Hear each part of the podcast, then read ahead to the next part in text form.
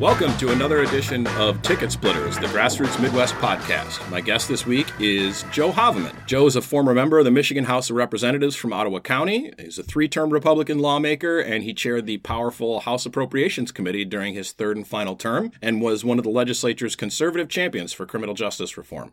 Haveman now serves as the Director of Government Relations at Hope Network, a Michigan based nonprofit that provides services and advocacy for individuals who suffer from physical, mental, and disability barriers, helping them live their best, fullest lives. Welcome to the show, Joe. Thank you, Adrian. Good to be here. Yeah, I really appreciate you coming on. We uh, we've had a pretty good run on Ticket Splitters, and I'm really excited to have you on the program. Um, you've had a lot of different experiences in politics, so I just want to start by uh, talking about your background a little bit before you got into politics. What did you do for a living before you ran for office? Well, I uh, I, I, had been involved in local politics for mm-hmm. a number of years uh, at the city and the county level. But uh, to bring home a paycheck, I was kind of in the construction industry. Yeah. I started off as a director of a nonprofit again, mm-hmm. um, uh, Home Builders Association back in my local community. Did that for 11 years and just had an absolute ball. Uh, learned a lot, made tremendous relationships uh, doing that, and then went to work for one of my members in the building trades mm-hmm. in the on the commercial side and uh, handled business development and marketing for a commercial contractor. I did yeah. that for 10 years before running for the state. Yeah. Excellent. Um, so, was there something that translated from the work that you were doing for the Home Builders Association or for that builder that made you want to run for the state legislature, or was it something else? Well, I think I had always planned on or always had an interest in politics because of my local involvement as well. Uh, always knew that I that opportunity existed and really waited for my kids to get a little older before my wife and I decided that now was the appropriate time. Sure, sure, that makes sense. Um, so you had pretty diverse experiences as a lawmaker. Um, you started in the legislative minority with a Democratic governor, Governor Granholm. Um, by the time you hit the constitutional term limit, you were chairing the Appropriations Committee and served with a Republican governor, Rick Snyder. Um, you talk a little bit about the contrast in styles between those two and how they compare to our current governor? Well, it, uh, starting off in minority, uh, you have a very short window of six years, certainly. So you want to get as much done and hit the ground running. But starting off in the minority as a freshman, I think, is the a pretty good scenario. Sure. You can't do a whole lot anyway, mm-hmm. and you're kind of pigeonholed as a freshman also. Sure. So to do get both of those two years done at the same time was was a good way to do it. Mm-hmm. Uh, what's more, Michigan was in such uh, a mess yeah. Uh, during the recession, mm-hmm. uh, my last two years before Snyder started, or my first two years, excuse me, uh, that it really worked out well. We had a lot to work on when we took on majority. Sure. There was a lot of low hanging fruit. The budget was a mess. Uh, the uh, there was no savings account. There was no rainy day fund left. There, nope. Uh, the budget process was a mess. It, it, creeped into October to get the budget done. As, mm-hmm. if, as you remember, I do. Um, so there was a lot to work on. Yeah. And we had we found ourselves with a leadership team that really uh, they'll admit today that we didn't know what we were doing, so we just did it. Right. And and it worked. Yeah. And we had a governor that I think would admit uh, also that coming in and not having held elected office before, he was uh, just sort of winging it as well. Yeah. Today, we have a governor with tremendous experience. Uh, she did 14 years in the legislature, can hit the ground running. Yeah. The difference is now there's been so many things that have been done. Mm-hmm. Now we're tweaking. There's been the we have a few of the big things like roads mm-hmm. and no fault uh, that you know are immediate needs, but we don't have the immediate needs like we did in 2009 and 10. I mean that was a mess on our hands, and it was all about fix Michigan, fix the mitten, uh, you remember that campaign from oh, people sure. people talking about that. So it's a it's a little bit different. You know, I give her the best. I, I think she's off to a, a fairly good start, and uh, we're almost done. We better be done with the honeymoon period now, uh, because we've got a lot of experienced people there in the Senate and in the governor's office. And now it's can you sustain the economic boom that we're in? Yeah. and keep tweaking this economy so it keeps going. We need to fix the roads. Certainly, she has said that. She ran her campaign on that. Mm-hmm. But also, how do you start pulling out some of the bureaucratic costs and and uh, running things more efficiently because we know, I mean, Michigan's a cyclical economy and we're going to see a recession eventually. Absolutely. Uh, we absolutely will. And, you know, you, you brought up um, one thing that's been sort of a hobby horse for me in terms of uh, issues that still need doing um, besides the roads. Um, which is some of the uh, the efficiencies in government for for folks, particularly that work with the human services side of government. Um, they will admit that our IT systems are a mess. Um, we have a really hard time, you know, doing intake into the system, figuring out where people are in the system, what they've actually applied for, and what they haven't. Um, and I've heard some horror stories um, just from folks who work in the Department of Health and Human Services um, about the delays that are caused by really shoddy IT systems. Well, it's interesting because when I was working here, uh, my daughter, uh, one of her first jobs, she started with the Department of Health and Human Services, working on the MiSACWIS Oh boy. software. Oh boy. and she's not a computer person, but she had a she had a clerical job working on that, analyzing what uh, you know what should go into it. So last week I sent her an email saying, "Hey, we're scrapping the entire MiSACWIS program Mhm. and starting from scratch." And Yeah. she just uh, she couldn't believe all the work that's gone into that and what a waste it's been. Yeah. Now that's been five years, and and software changes and things like that. But uh, you're right. I mean, somebody's got to get their arms around the IT side of the state government.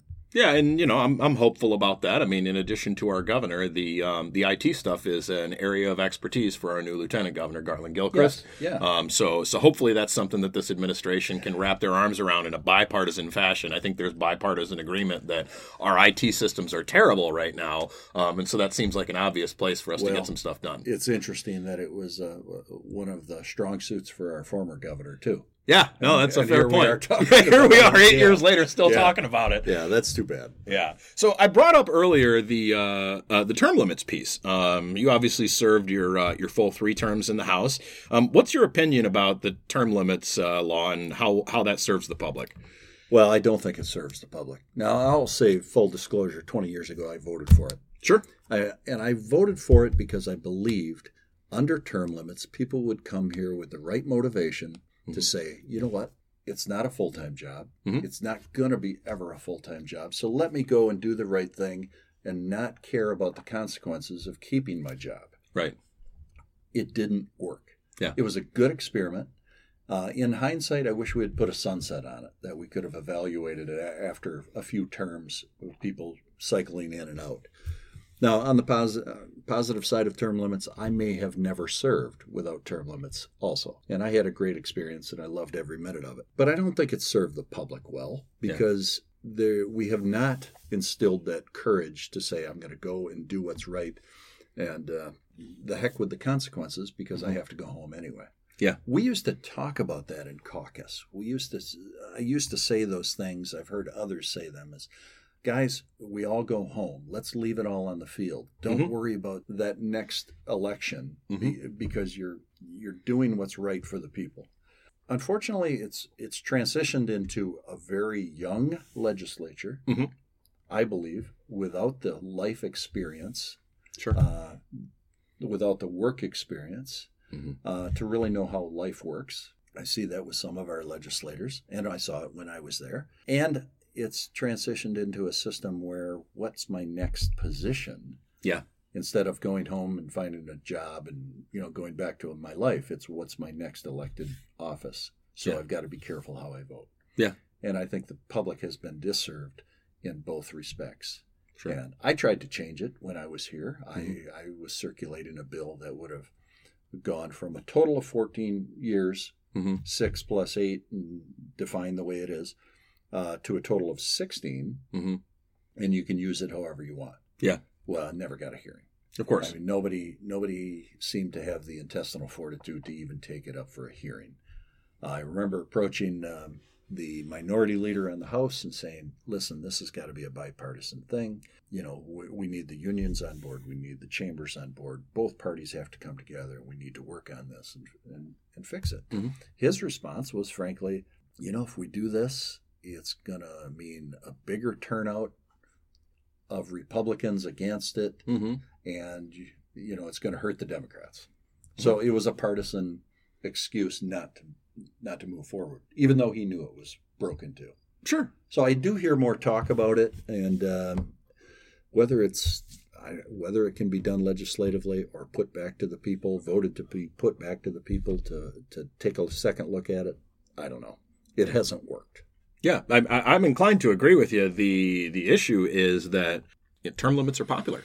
Um, you know, we we just had another poll that came out this year that shows pretty broad, even bipartisan support for term limits. They're supported even more by Republicans than they are by Democrats. Sure. Yeah. But um, you know, broad majorities of both types of partisans um, think term limits are a good thing, and that uh, I think some of that is related to um, just in general how unhappy most Michiganders, most Americans are with how government works. There is this attitude that, well, yeah, you know, we should. Uh, what's the the epigram about? You know, politicians should be changed like diapers yeah, or whatever, yeah. um, which is a funny line. Yes, it is. But um, at the same time, in order to make some sort of change to term limits, the I, I think most people who work in and around government, whether they're elected officials or not, are more or less sold on the idea that term limits have been bad but the public's not sold, and I'm not sure how you make that sale. But the public's not sold on it yet. But if you'd ask the public about any other aspect of a, of a job mm-hmm. and say, would you would you completely disqualify an employee after six years and say that they're irrelevant and they, they don't know anything anymore? They're they're out of touch. They right. say no, they're just getting their legs under them. Absolutely. They're just learning that experience mm-hmm. and, and relationships and, and what it takes to do the job. Yeah. But in this case, uh, experience is seen as a as a disqualifier. So we, I understand the concept of saying I want somebody just like me there. I want the average Joe, if you will. Mm-hmm. Uh, but there's something to be said for experience. Absolutely, I think that's I, right. With all due respect to our legislators, when I see somebody in their young 20s mm-hmm. uh, making these kind of decisions, this magnitude, and they haven't fully lived life themselves yet. I'd like somebody, well, and I was in my 40s, but I would prefer somebody who's made mistakes in life and who's uh, yeah. run a business or even had problems and, and you know, uh, even you learn more from your mistakes than your successes. Absolutely. So if you've had a failed business, uh, you've learned from that. You know mm-hmm. what it takes. If you've had a failed marriage, you you know what it takes to keep a relationship together. Mm-hmm. But if you haven't done any of that yet, then and you're going to make the decisions for the rest of the 10 million of us, I would rather see a little more maturity. I think that's fair. I uh, the thing I always come back to with some of these younger lawmakers, because I think you're right, we do see a lot more young people in the legislature, is and look, I was a late bloomer, but I think about what I was doing when I was the age of those lawmakers, and that's frankly kind of frightening. I mean, th- th- those of our listeners who who know me at all well know that yeah, my early to mid twenties, I wasn't exactly covering myself in glory, um, you know, um, and so I do worry about that a little bit. That you know, I I thought I knew a lot when I was in my early 20s, and objectively, 20 years later, looking back, I knew a whole lot less yeah. than I thought I did. Yeah, and sometimes the, the older I get, the less I know. Yeah, I, you know, you you don't know what you don't know at that age. Absolutely. So yeah, yeah. I I wish them well, but I, I don't like the fact that a state legislator is a position they're taking to build a resume. Yeah, I think it should be at the end of a career. Yeah, not at the beginning. That that sounds right to me, and that's um, you know, I, I do think that has been one thing with term limits is you know you do see a sort of bifurcation, right, where you get a lot more young people, and then you do get some older folks who are they wouldn't have considered doing something like that, you know, during their prime earning years right. because there is that six year window, um, and then you're gone and you got to find something else. Um, so folks that don't run when they're young I, it seems like are more likely to do it when they're getting to be retirement age right. and okay I'll, I'll, do you know two to six years of this and then ride off into the sunset exactly. and that seems better to me than you know I mean I I haven't been in my 60s yet but I've been in my 20s and well I, I, as we're talking I'm thinking your listeners are going to think that I must be about 100 years old because I sound like an old man talking here and uh, you know frankly I'm I'm a grandpa now, so I, sure, I've got yeah. a little different perspective. So yeah, so, you know, I alluded to this earlier. Most Americans, most Michiganders are pretty unhappy with how their government works. What do you feel like citizens aren't getting from their elected officials, from their governing institutions, that's leading to that? Well, that's hard. Um, I, I'm frustrated with the cynicism that I see in politics. I think uh, it's this hyper partisanship that people are finally starting to talk about and Mhm. recognize. This should not necessarily always be a team sport where it's my side against your side, Absolutely. and it's only a good idea if if my if my team comes up with it. Right. Um, and I've seen that this year. I've seen it in past years where we have to reinvent the wheel when next, another group of freshmen come in. Mhm. We have to restudy something. Uh, why can't we take roads are a good example. The dozens of reports that have been done for for years Yeah. and rely on those to say, okay, now maybe this is where we have to rely on the experts. I think of Rick Olson and Roy Schmidt that did a comprehensive report on transportation back when I was in the legislature. Mhm. And if you knew Rick Olson, you knew it was a comprehensive report because the guy was Comprehensive is what Rick did. exactly. So uh, it didn't go anywhere when we were there, but now we've forgotten that who Rick Olson is, right. and that report should be in front and center of every freshman, rather than take six months to reinvent the wheel. Yeah. So I think we need more bipartisanship. My class tried to achieve that back in 2009 and 10. Mhm. Uh, we need to acknowledge that sometimes the other side uh, has good ideas, Mhm. and we need to give them credit for it. And we need to be able to work together. Well, the one thing I just, I figured out here a few years in, because I came from the most Republican conservative county in the state of Michigan. Yeah. And uh, probably the second most Republican district in the Mhm. state of Michigan. So I came in, in with a little chip on my shoulder too about what Democrats were and what, what we as Republicans were.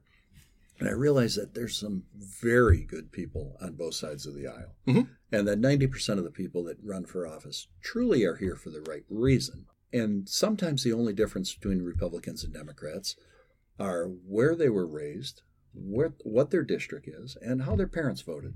Yeah. But we believe fundamentally in a lot of the same things. Yeah. It's just a matter of how to get there and who your constituents may be and and respecting the process and sometimes over relying on partisanship. Yeah. So, you know, the Center for Michigan has has held uh, sessions and done things on, on bipartisanship, and I wish we could have more experiments like that of getting Democrats and Republicans in the same room Mhm. to find out who they are as people. I mean, you and I started off as Republican and Democrat. Uh-huh. Uh, you know, uh, ten years ago, I probably would have said, "Oh, I'm Right. You know, I can't talk to Adrian." Right. Yeah. And now we're friends. Yeah. So uh, as you get to know people and build relationships, those walls start to come down a little bit.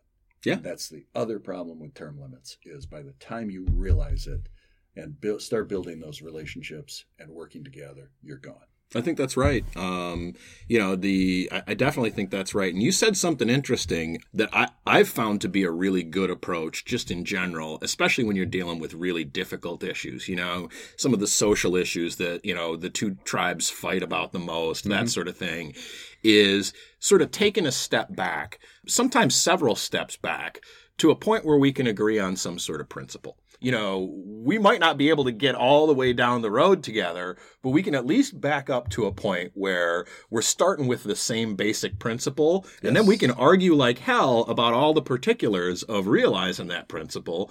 Um, and that to a certain extent is, um, you know, what the country's supposed to be all about. Um, is, you know, we're, we're going to fight like hell, but, you know, we do hold these truths to be self-evident. Um, and we start from there Yes. and then we can get to fighting. And part of the problem in a partisan atmosphere is that, um, oh, you know, Chuck Moss used to say the perfect is the enemy of the good. Is that if it's not a complete win, then then I'm not willing to to give in. Yeah. And I, I can't let an expression that kept coming up is it's slippery slope. Right. You know, if we give them that, they're Mm-hmm. going to come back. Well, certainly there's some truth in that, but you got to have room for compromise, and Mhm. you got to trust the next class to say that's a bridge too far. Okay, we we compromised over here, but now you're crossing the line. Yeah. And uh, you know the pro-life movement. The pro-life movement is something that has been ingrained into me since I was since Roe v. Wade. Right. Because I'm I, I'm older than Roe v. Wade, Hmm. uh, so I grew up with it. I grew up when that happened, realizing that life begins at conception, and I believe that, and I believe that abortion is fundamentally wrong. Now, there are places where I think we can go with the other side to say, we don't want people having abortions. So how do we help them? How do we help single moms? How do we help Yeah. people that have, you know, have crises in their lives? I think Mhm. we, uh, as a Christian and and as a Republican, we need to do those kind of things. We need to reach out to, to people in a broader way and look for those compromises. Absolutely, and uh, I mean, you, literally just did the thing that I was talking about. I mean, it's possible to back up and talk about some principles that everybody can agree Yeah. about without sacrificing your own principles. Right. Um, and that not only is that possible, but that's the way that we should do it. Yes. Yeah. So yeah, I think there's um I definitely think you're right about that and about the uh the sort of hyper partisanship. Um and there's a chicken and the egg problem there in that um the public seems to consume a lot of that hyper partisanship, you know, through cable news and that sort of thing. Um you know, there's uh the the news process has sort of turned more into entertainment than um being informative. Um but the you know, I I always uh turn the expression that you know unfortunately politics has gotten to the point where it's not that different from the gangs in my old neighborhood right you're either on the red team or the blue team which Exactly. bandana's sticking out of your back pocket Yeah. and that's not how it's supposed to work at all like No. we're we're supposed to fight like hell about stuff but it, um, politics um, within our own country is not supposed to be a blood sport Exactly.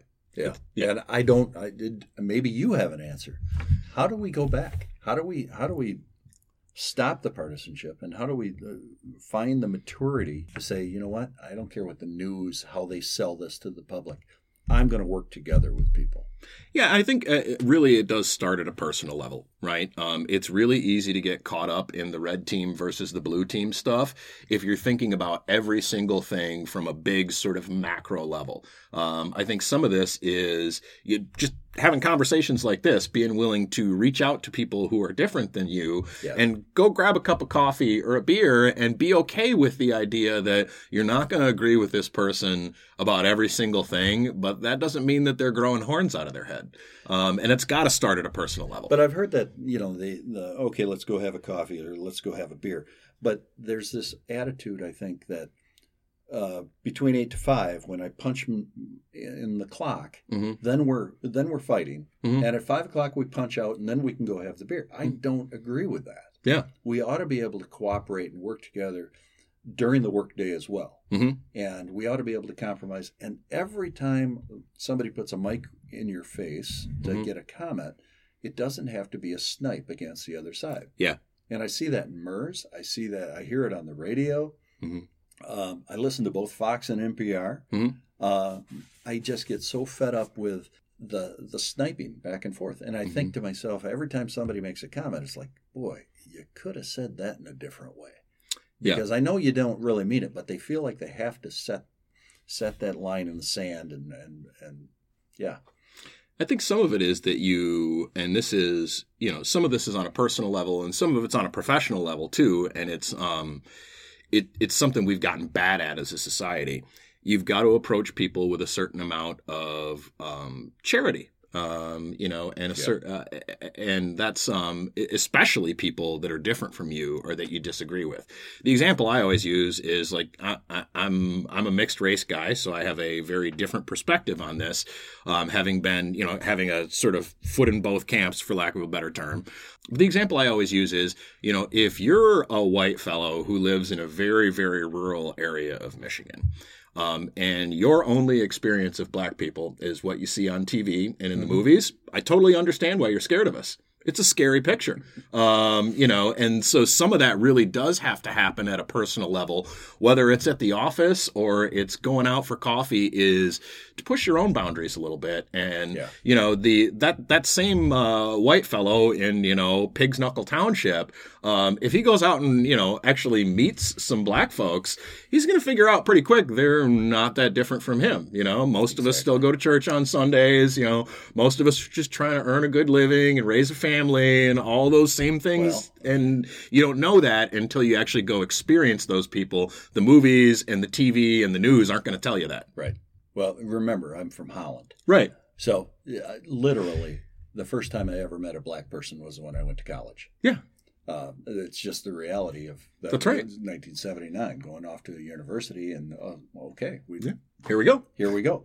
um, that next experience, because I stayed in Holland after college, was the legislature. Yeah. Of getting to know people that weren't raised like me, were raised in a different area, didn't look like me, didn't think like me, and uh, totally different backgrounds. And what I found is, oh, they're not that much different than me. Right. I mean, the uh, you, you and um, now Congresswoman Rashida Tlaib were a great example of that um, in the legislature. You know, nice Dutch Christian Reform yeah. Joe Haveman and Rashida Tlaib, the Muslim member from Southwest Detroit, yeah. struck up a hell of a friendship in the legislature. And I don't think that that's the sort of thing most people expect, but it's exactly the sort of thing that we need socially.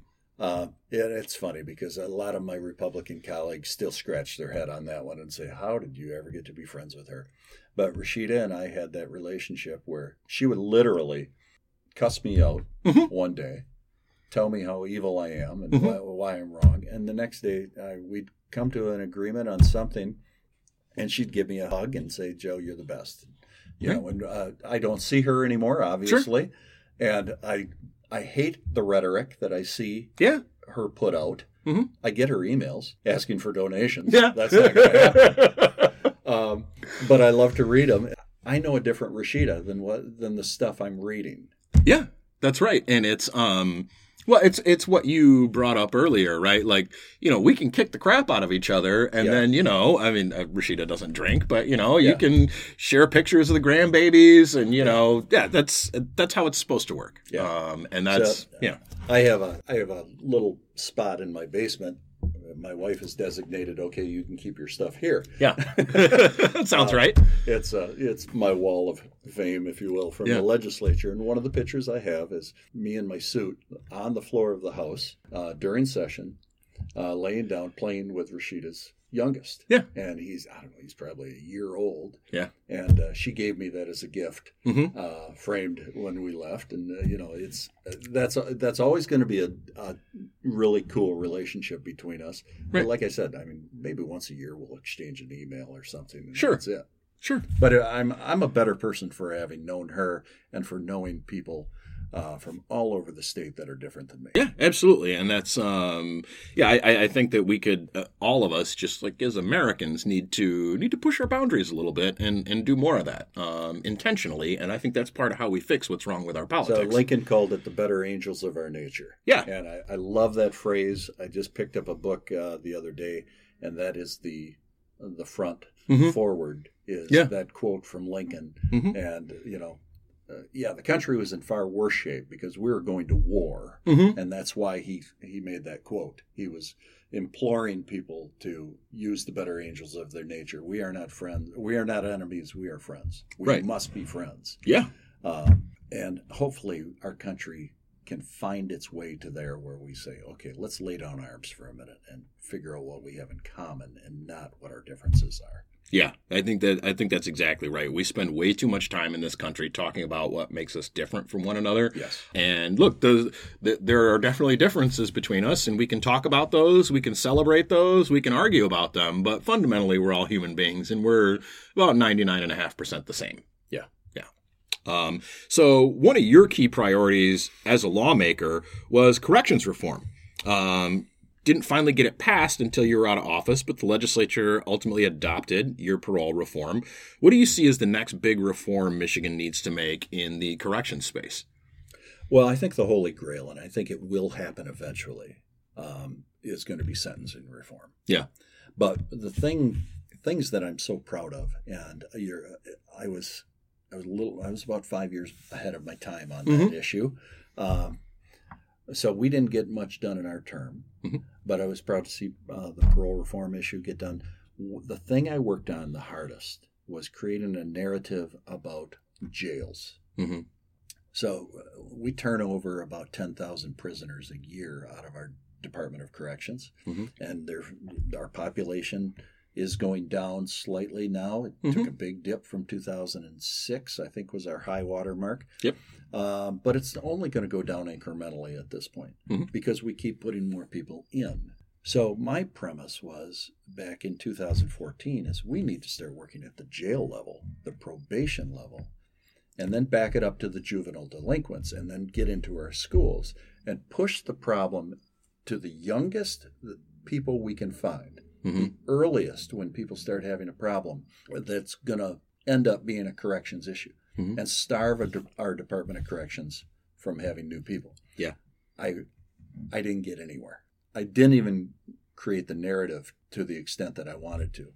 But now you're seeing it happen. And Yeah. prosecutors and sheriffs have bought in. They realize, and if it's their idea, great. I don't care whose idea it is. Yep.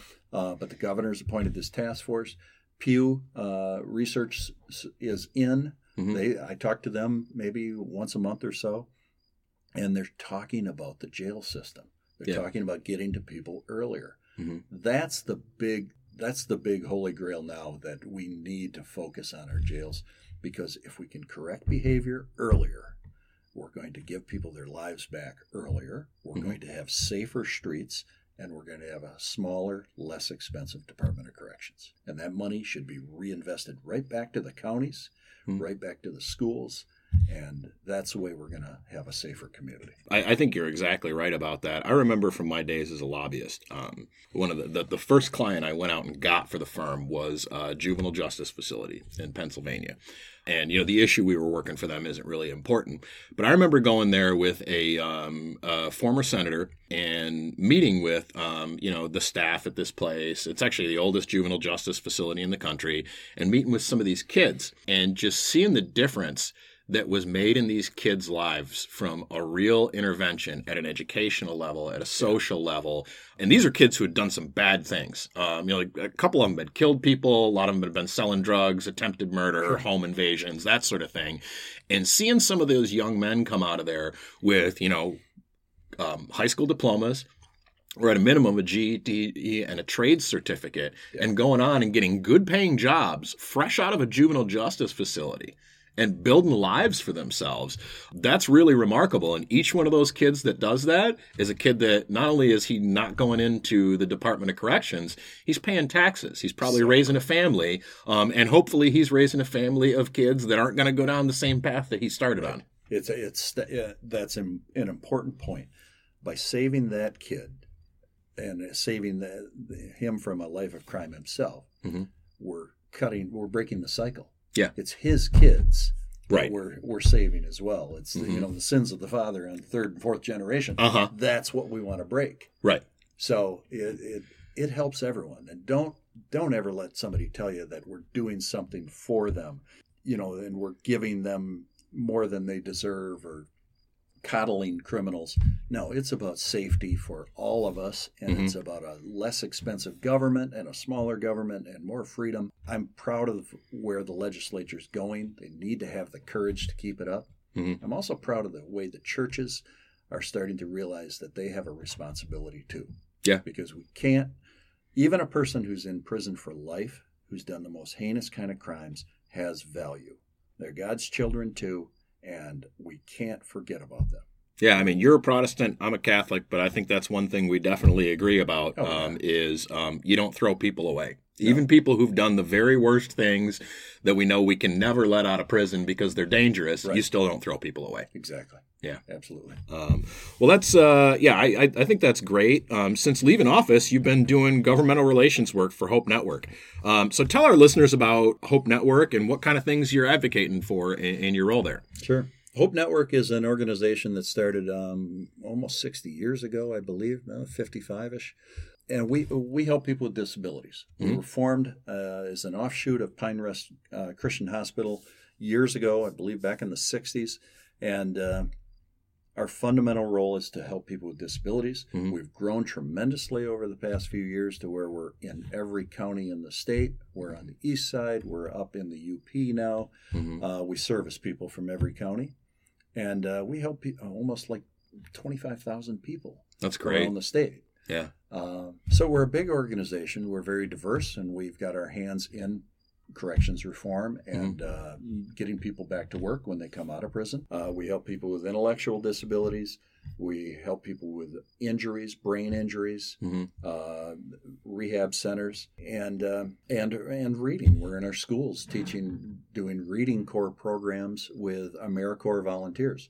Oh, so really? we're a bigger, div- more diverse group than we were, but our fundamental role is to help people achieve their greatest level of independence. And that goes to kind of what we were talking about before. Is, Sure. uh, you know, we use government funding, Mhm. obviously, in some in a lot of our programs, but we want to create a system where maybe somebody can't reach the levels that you and I have, but Mhm. we want to get them to a level that they're more independent where they are. They want to, their greatest level of independence possible. Mhm. There, there again, what we're talking about is every human life has value.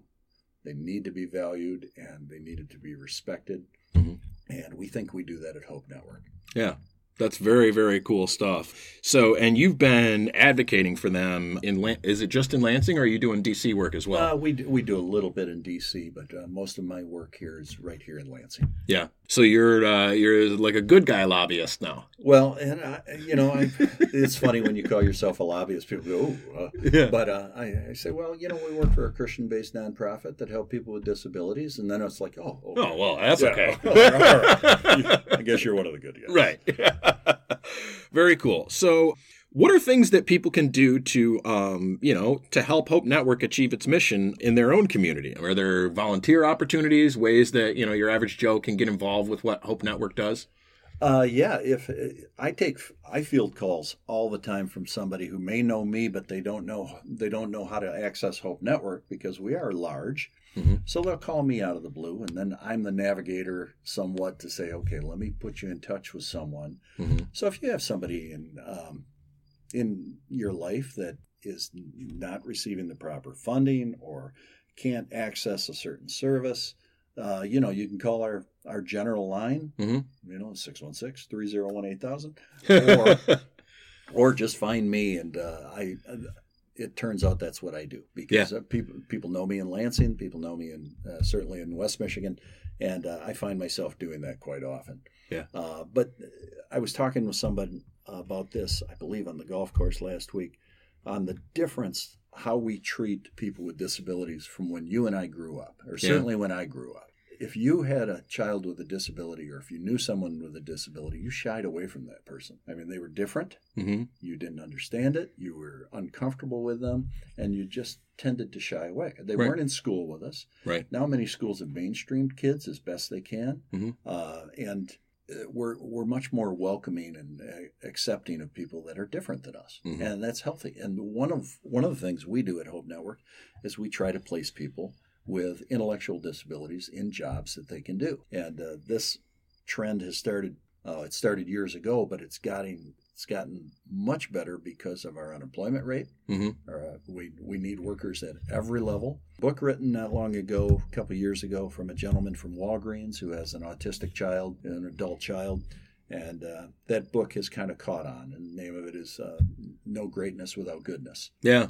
And he pushes the inclusion of people with disabilities in our workforce and how they did set up a warehouse distribution center that caters to people with disabilities Mhm. at Walgreens, and it's become a uh, kind of a, a flagship for other companies to follow. Yeah. So we've come a long way in the past few decades, and I've had the privilege for four and a half years to learn this industry, to learn about disabilities, learn about how government funding works with it, but also just uh, how we care for people. Yeah. So if folks have got, um, you know, folks that they know of who maybe aren't getting the services that they should, or just as importantly, if you own a business or manage a business, you're an employer, um, and you want to be able to tap into this pool of talented folks um, to help people with disabilities, um, you know, achieve independence and live their best lives, and, and get some damn fine employees out of it in the bargain.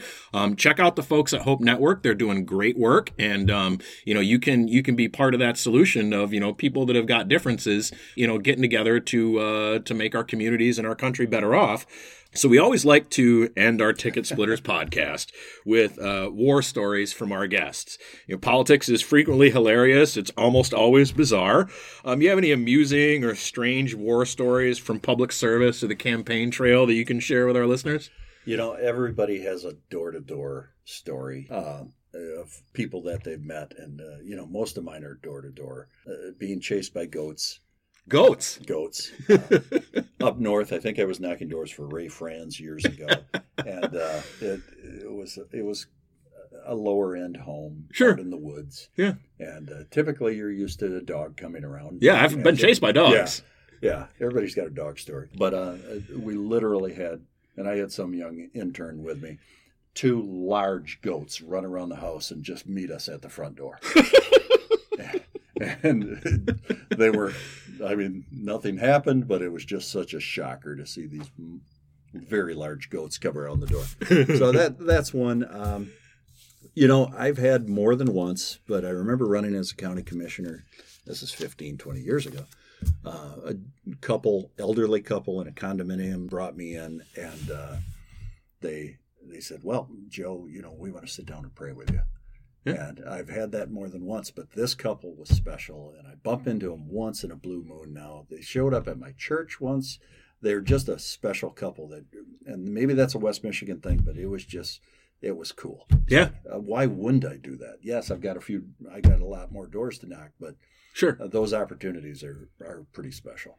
Yeah. The funniest thing that happened last summer in our Senate campaign uh, that I kid my wife about is you know how it, you prep for parades and your, your holidays, you're getting ready for parades. And with parades, you got to buy candy. Yeah. So uh, we usually would go to Meijer or go to um, Walmart and uh, you know buy the cheapest, biggest boxes you Mhm. can. Well, Kim got online and she found five thousand pieces of gum for just dirt Yeah. cheap. So she bought. She said, at that price, I'm going to buy like four boxes, five thousand pieces. It's fantastic. I mean, it's.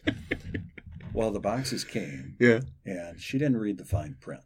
Oh boy. So we ended up with small boxes of about 10 inch by 10 inch of unpacked gum that was meant for a gumball machine. Oh boy. So I think they're still upstairs like 20,000 pieces of green gum that you certainly can't throw gum at people with no wrapping around. them. Right, yeah. There they sit. We don't know what to do with it. So that was kind of a kind of a comical thing that happened. But uh, campaigning is, uh, you know, it's a great experience. It's stressful, as you know, and it takes a lot out of it, out of you. And uh, but it's a, it's a, you really get to know yourself well, Mhm. what you're good at and what you're not good at, and it gets you out of your comfort zone. Yeah. And, uh, uh, it's everybody should participate somehow in doing that because it it's a cool experience. Yeah, absolutely. I think everybody should get out and knock doors for somebody at least Yeah, once. Um, exactly. If for no other reason, it's a great excuse to go out and meet your neighbors. Yeah, and I lost about twenty pounds last year. Well, that's also, especially, you know, you get into middle age like me, and, you know, any excuse to get out and walk and uh, burn a few calories is probably good as well. I think that's a great place for us to end the podcast today. I want to thank my guest, Joe Haveman, for joining us on Ticket Splitters, and we'll talk to you all in two weeks.